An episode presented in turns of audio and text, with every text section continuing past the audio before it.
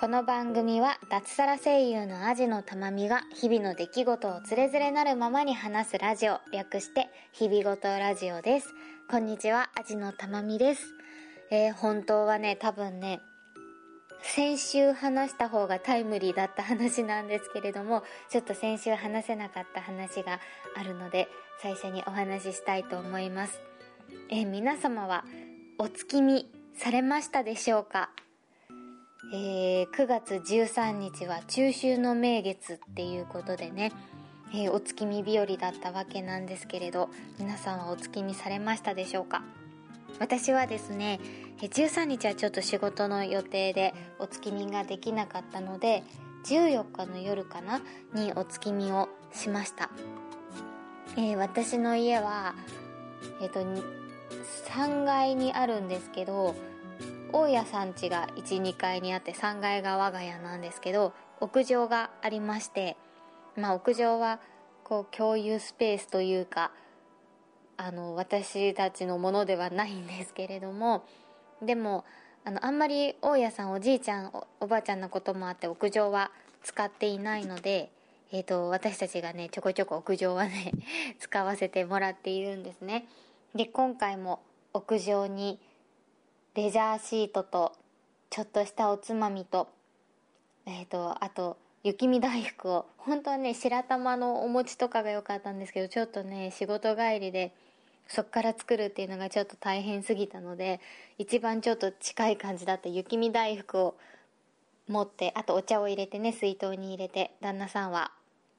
お酒だったんですけど、などを持って屋上に上がりましてお月見をしました。ほんとビルとビルの間にちょうどね、満月がありまして、それを見ていたんですけど、あ、そう、犬もね、一緒に屋上に上がりまして、うん、一緒に3人で、2人と1匹で、えーお月見をしたわけなんですが、えビルとビルのね、間にちょうど満月がポカーンと浮かんでまして、なんか改めてそうやって見た時に満月の明るさにびっくりしましたね。こう雲がこう薄くかかってもそれでもなお明るいし逆に雲がかかることによってわかるあの月の明るさぼわっとね明るくなっててとっても綺麗でねすごくいい時間を過ごせたなっていう感じでしたね。30分ぐらいかなもうちょっとかなえっと見ながら飲んだり食べたりなんかいろんな話しながらしてたわけですけど何ですかね。なんであんなに外でなんか飲んだり食べたりすると同じものでも美味しく感じるんですかね。なんかそんな30分ぐらいの間にもね少しずつやっぱり月が動いてるんですよね。ああ地球って動いてるんだななんて。当たり前のことをね感じながら、えーお月見をしました。うん。なんか最近お月見のなんか月見バーガーをはじめとしてお月見のなんか食べ物すごい多いというかお月見っぽいお月見に合うような食べ物がすごく増えてますよね。ハーゲンダッツの花餅ですとか私もねずんだ餅味とあともうもう一つなんだっけみたらしきなこみたらし黒蜜黒蜜きなこか黒蜜きなこ味両方買いましてねずんだずんだ餅を今日の夜食べようかなと思っているところです。あとあれもね食べたいんですよね。マックの月見バーガーじゃなくてあっちの方です月見パイ中にお餅が入ってるあのアップルパイのパイの中に中にお餅とあんこが入ってるっていうのがあってあれはちょっとね食べたいなと思っているところですはい。そんなわけで、まだね、あの、やっぱり秋の空って綺麗だなと思うのでね、もう一回ぐらいね、寒くなりすぎない間にちょっと夜のピクニックをしたいなと思っている今日この頃です。えー、先週ね、もう一個話しますっていうので、ごめんなさいね、うるさくて。先週ね、もう一個ね、あの、話したいと思ってますっていう話をしたんですけど、それが嫉妬の話っていうので、実はね、この話、先週分を撮り終わった後にすぐその分だけ収録しておいておきました。いや、ほんとその時収録しといてよかったと思いました。あまりにくだらない話しすぎて、あんまりにもしょうもない話しすぎて、今はね、全く話す気になりません。もう話す、話すね、なんか気が全く起きないので、本当ねこれあの時収録してなかったらお蔵入りになっちゃっただろうなっていう話でした。いや本当くだらない話なのであのー、お恥ずかしいんですがその収録したものをこの後流そうと思います。えー、本当ね収録しといてよかったです。お蔵入りになるところでした。はいそれではよかったら聞いてください。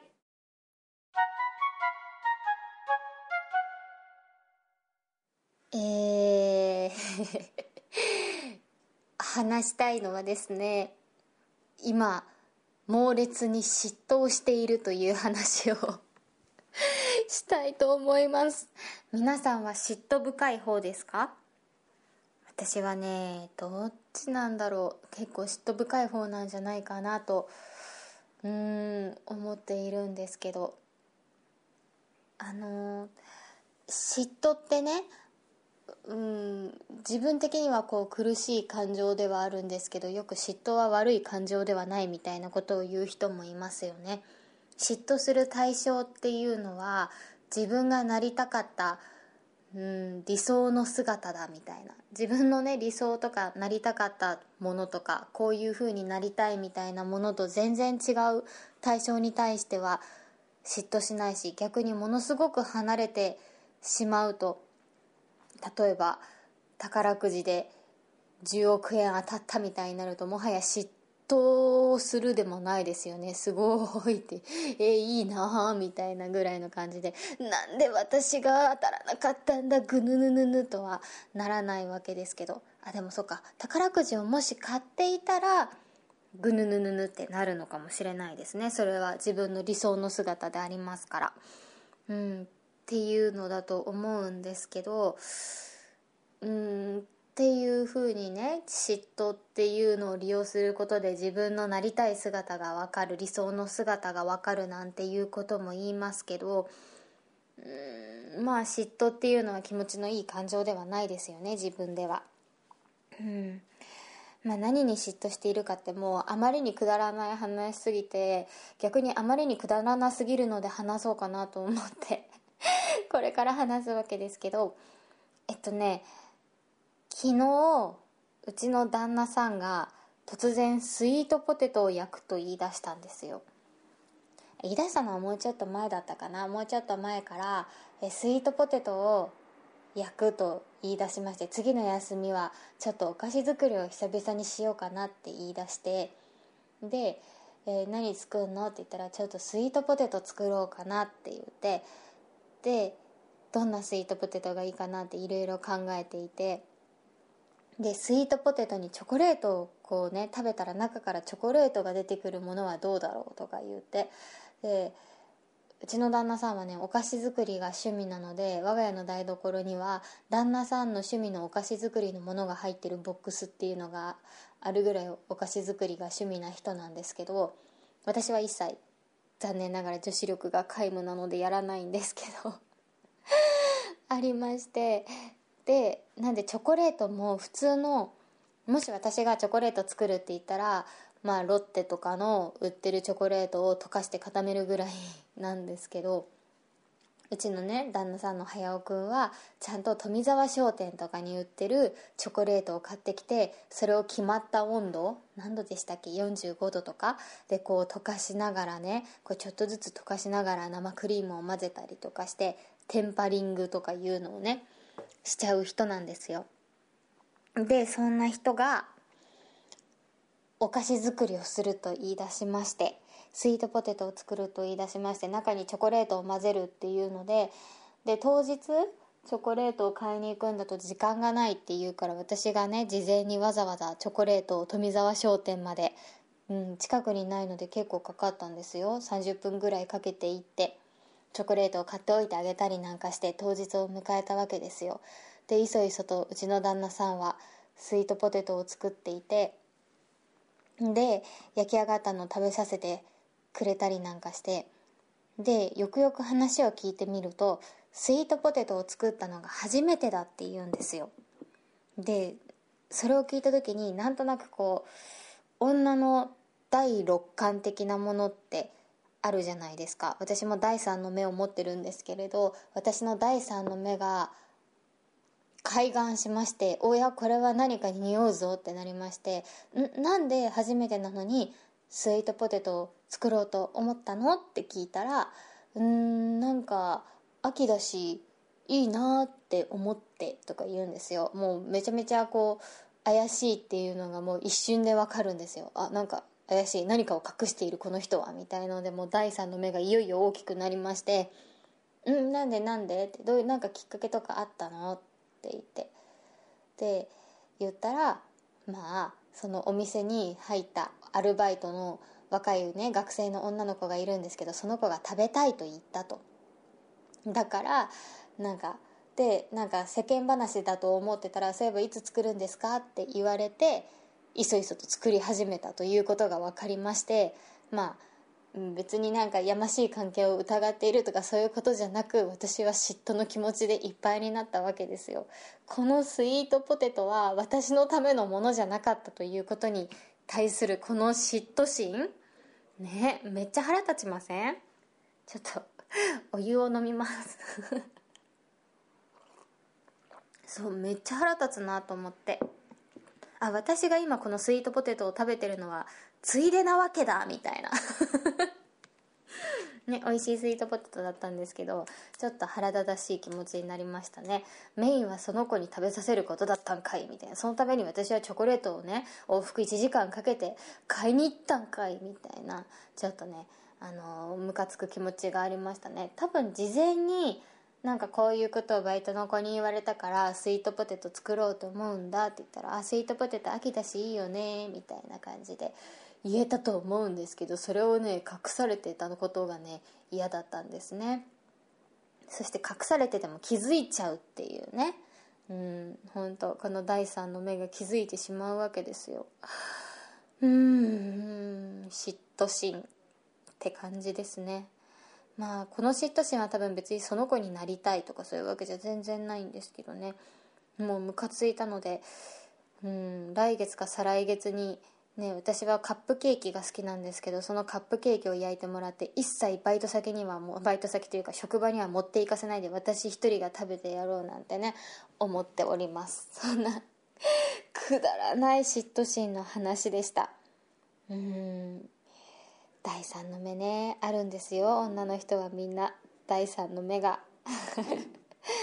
男性の皆様どうぞお気をつけください。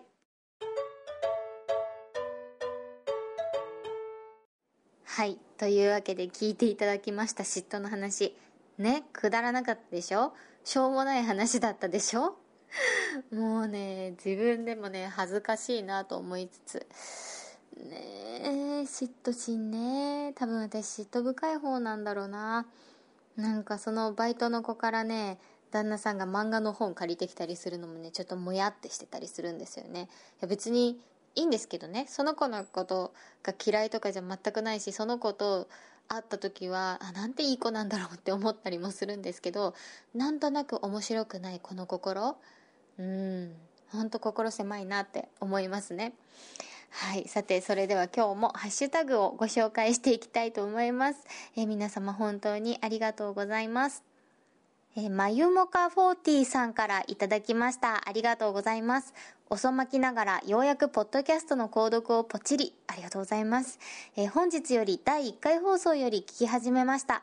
ダベリバでのあゆたま号の掛け合いも楽しく聞かせていただいておりました。この番組は一人語りとのこと、ご苦労も多いでしょうけれども、今後ともお世話になりますといただきました。まゆまかさんね、聞くたびにね、ハッシュタグでその回の感想をね、こうやってつぶやいてくださってて、すごい嬉しい一週間でした。ありがとうございます。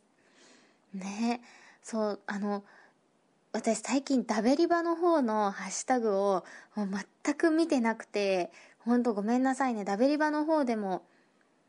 あの感想をつぶやいてくださってたんですねほんとすみませんありがとうございますすっかりねもう見てなくてねほんと申し訳ないです。ありがとうございます。今後ともねこちらこそお世話になりますという感じです。ありがとうございます。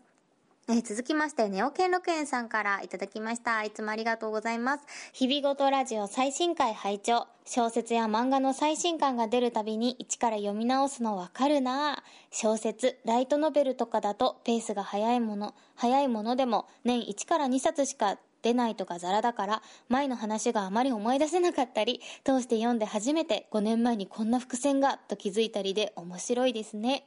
これすごいわかりますね。え最近私はこれ、あれで感じました。進撃の巨人。進撃の巨人最近、まとめ読み無料キャンペーンみたいのをやられていたじゃないですか。あれでね、本当にね、読み返して、流、流し、流して、うんと、通して読み返してみてすごく感じましたね。こんなところからこんなことを考えていたのかっていうね。いや、なんか、本当最新刊を読んでからえここにも人影書いてあるけどこれってあの時のあれだよね？みたいなもうどんだけ前から今の最新刊のストーリーをね考えていたんだろうと思うとね本当にびっくりしますよねいやもう本当に最後までね目を離せないなと思っていますちなみに私が待っているこの十二国旗はですね本編のシリーズとしては20年ぶりっていうね、そのね、それ以外の短編とかでは確か7年前ぐらいに1回出てるんですけど、本当に本編のシリーズとしては20年ぶりっていうね、もう本当に待ちに待ったっていう感じですね。その間にね、ちょっと出版社がね、動いたりとかしてて、なんで私最初はホワイトハート版、講談社の版で買ってたんですけど、ちょっとライトノベルっぽいもの。で、最近出てる新潮社の版のものがねすごくね想定とかも綺麗なんであれに全部買い直したい欲とすごい戦ってますね。うん多分近々ちょっとお金に余裕がある月とかに買い直すかもしれません。ね。あの通してねこういうの読むと本当面白いなって思いますよね。県六園さんありがとうございます。え続きましてえのさんから頂きました。ありがとうございます。えー、24回拝聴楽しみって素晴らしいですよね。僕はシリーズものの小説などは数年置いてから読んでおります。嫉妬の話が楽しみじゃ。えー、嫉妬の話み、たの、嫉妬の話、すっごいくだらなくてほんとすいません。え、シリーズものの小説数年置いてからってことは、ある程度溜まってから読むってこと？うーん、なるほどね。そういう手もあるんですね。ありがとうございます。えー、続きまして、アポロさんから、えー、9月19日に聞いたポッドキャストっていうことであげていただきました。ありがとうございます。個別に感想を送らなくてすいません。毎回楽しみに聞いています。ということで。いやありがたいです。こういう風にね、あ、ネオさん、NEO ネオさんも同じくですね。こうやってね、あの、ハッシュタグで聞いたよっていうのだけでもこう、入れていただけるとね、本当に励みになります。ありがとうございます。えー、続きまして、まゆまか、まゆもか40さんから、えー、いろいろと感想をいただいております。ありがとうございます。えっ、ー、と、第3回の感想をいただきました。声優のお仕事、サラリーマンしか知らない自分としては、就職したその日に仕事を失うのは、なるほど大変だ。環境にもよるでしょうけど、すぐに終わってしまうことが嬉しい現場、寂しさを感じる現場、いろいろあるでしょうね。いずれにせよ、働いてお金を稼ぐのはやはり大変なこと。いや、本当にこの通りですね。ありがとうございます。そうですね。こんな話をした回もありましたね。声優のお仕事で一番大変なことって何ですかっていうので、えー、仕事を継続的に続けていくことが大変ですみたいなね、夢も、夢のかけらもない話を した回だったと思うんですけど、記憶が正しければ。うん、本当にそうなんですよね。本当にその日一日楽しくてやりがいがあって、うわ、この仕事ずっとしていきたいって思う仕事でも、その1回限りで終わってしまったりとかして、だから、なんかその、この原稿すっごい好きだなみたいなナレーション原稿があってでもその1回で終わってしまってああこういう仕事もっとしたいなと思ってて2年後ぐらいに原稿をもらったらうわこの原稿好きだわと思って当日スタジオに入ったらああの時のスタッフさんたちだったっていうことがねあ1回あったんですよねその時は本当に嬉しかったですねうわまた呼んでくれたっていう喜びとあやっぱりこの人たちのこの仕事好きっていうね感じと本当にね、あの時は嬉しかったですね。えー、すぐに終わってしまうことが嬉しい現場については、ちょっとね、あの、スルーさせていただきます。はい、ありがとうございます。えー、まゆむか40さんは、第5回の感想もくださいました。新入社員の頃のたまみんさん、これぞまさに黒卵の歴史ですね。でも、新入社員の頃は誰しも大なり小なり生きったエピソードありますよね。うんうん。職種や規模、性別が違っても、サラリーマンネタは共感できることが多々あります。今後も楽しみということでいただきました。ありがとうございます。サラリーマンネタね、もう話したいな、また。そろそろね、話しますかね、サラリーマンネタ、また。うん、忘れないためにも。いや新入社員の頃は誰しも生きってるっていうね、なんかちょっとフォローしていただきありがとうございます。そうですね、あれは生きりでしたね、完全に。調子に乗ってたっていうのは完全にあれは生きりだったんだなっていうのね。うん、今ならわかる、あの生きり。本当恥ずかしいです。ありがとうございます。続きまして、いがぐりおじさんからいただきました。私も一番好きなのは秋です。春は気候的には良いのですが、大敵、花粉症との戦いなので、一年で一番苦手かもしれません。あ、そっか、春はね、花粉症の人は、そうですよね。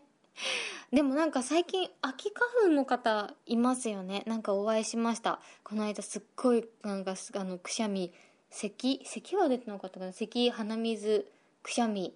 あと、なんだろう耳が聞こえにくいとかいろいろなってて「風邪ですか?」って言ったら「いや花粉症なんです。秋花粉です」って言ってる方がいらっしゃいましたねいや秋も花粉症があるの大変だと思って。うん私もそろそろね花粉症デビュー今にもしてしまいそうでめちゃくちゃ怖いんですよね。本当に。うん。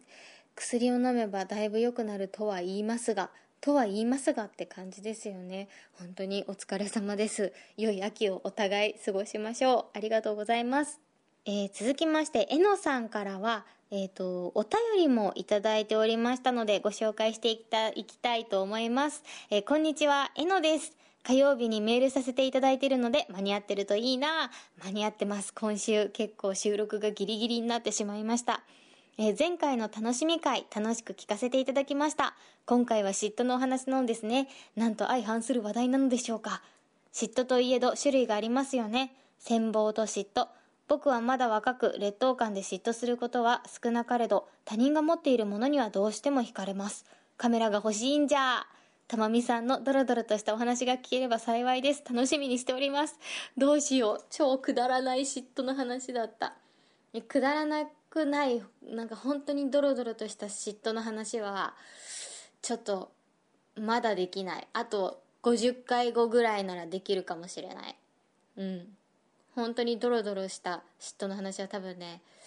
うん。あと来年ぐらいにはできるかもしれない。ありがとうございます。ね他人が持ってるカメラが欲しいってことでね私もね一昨年かな一眼レフを、ミラーレス一眼を買いましたよ。うん、すごいね。最近ちょっとあんまりね、撮りに行けてないんですけどね、うん、楽しいです、カメラライフ。カメラを持ってディズニーシーに行くと、なんかまた違ったディズニーの楽しみ方ができたりとかして、すごく楽しかった覚えがあります。それ以外にもねカメラを持ってね旅行行ったりとかできたらいいなと思うんですけどどうしても夫婦で旅行する時にカメラを持っていくと取り合いになっちゃうんですよね。こう私が撮ってるのをあじゃあ次貸して撮るからみたいになっちゃったりとかしてなんかなかなかこう集中できなかったりとかしてなので私はうん、友達にカメラを買ってもらって一緒にカメラを持ってお出かけしたいなと思っててすごい仲のいい友達にもう断るごとに「ねカメラ買わないの?」ねカメラ買おうよってね断るごとにねおすすめしている次第でございます。一緒にねカメラ持ってうんなんかちょっと写真撮りつつ鎌倉小旅行みたいのをねするのがちょっと夢です。はい。えのさんいつもありがとうございます。とってもとっても励みになります。というわけで今回もいろいろとお話をしていったわけですが来週は、ちょっと、うん、未定なん、ちょっとどうなるかわかんないんですけど、うまくいけば、えー、コラボ会が配信できるかもしれません。ちょっと、これはどなたとコラボかはちょっと内緒にさせてください。えー、コラボ会を配信できるか、ちょっともう一回一人会が続くかって感じですね。えー、ちょっと、近々コラボ会を配信しますので、ぜひ楽しみにしてください。いただけたらとても嬉しいです。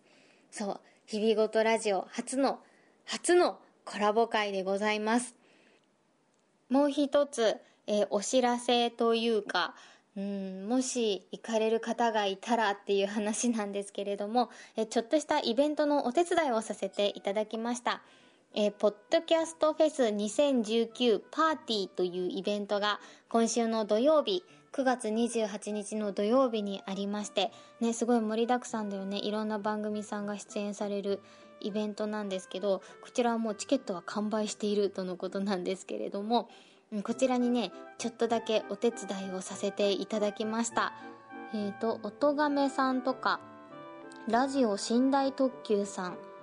えー、ピータン通信さん、頑張る人の腰掛けラジオさん、などなどの番組が出演されるというこちらのイベント、本当にちょこっとだけですがお手伝いをさせていただきました。えー、もしも、日々ごとラジオのリスナーさんで、えー、行くよっていう方がいらっしゃいましたら、アジノのかけらを探していただけたらとっても嬉しいです。見つけられるかな？うん、っていうかそもそも行かれる方いるかな？うん、あの、ぜひぜひ探してみてください。えー、そんなわけで、今回もお付き合い本当にありがとうございました。以上、アジのたまみでした。